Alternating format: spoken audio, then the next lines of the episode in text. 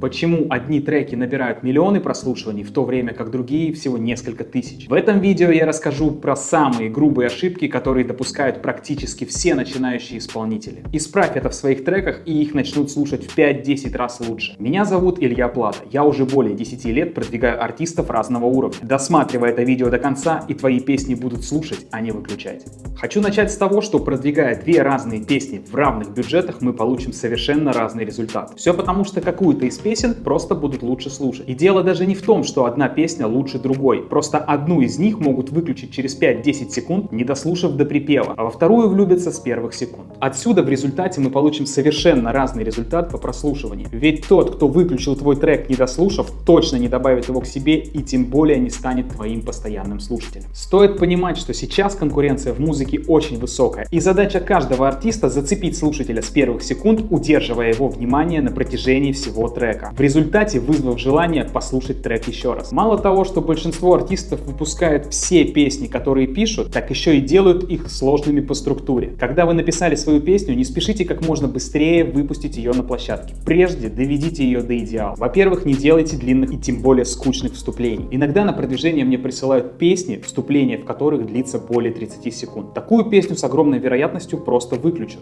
Старайтесь делать вступление продающим и не затягивайте его. Вступление должно лишь подвести подвести к куплету или припеву. Хорошими приемами являются, когда во вступлении мы вставляем какие-либо фразы из припева или делаем красивые вокальные вставки. Очень важно, чтобы слушатель был в восторге от вашей песни с первых секунд. Во-вторых, беспроигрышный вариант начать трек сразу с припева. Припев в треке должен быть легким, запоминающимся, содержать хук-фразу и вызывать желание слушать его снова и снова. Если в вашем треке нет хорошего припева, не нужно его выпускать. Доделайте его или напишите новый. Если вы считаете, что написали хорошие куплеты, выберите лучший и поставьте его первым. Таким образом, повысив вероятность того, что ваш трек будут слушать лучше. А значит, будет надежда на то, что его добавят и будут переслушивать. В-третьих, всегда корректируйте музыку и слова до того момента, пока будет не к чему придраться. И возникло ощущение, что вы перепробовали все. Очень часто, поменяв строчки местами в припеве, припев получается по-настоящему целостным, звучащим и хитовым. У вас должна быть уверенность и понимание того, что отдавшись на максимум, трек принесет значительно больше прослушиваний. А это, в свою очередь, даст больше больше мотивации писать новые песни и покорять новые вершины. В-четвертых, не стоит делать слишком длинные песни. Сейчас 2 минуты это норма. Если вы написали длинный трек, попробуйте убрать все лишнее. Сократить вступление, может быть убрать часть куплета. Благодаря этому вы получите меньший хронометраж, а значит ваш трек будут слушать лучше. Поверьте, если ваш трек будет коротким и легким на слух, его будут переслушивать значительно чаще, чем длинный и скучный трек. В-пятых,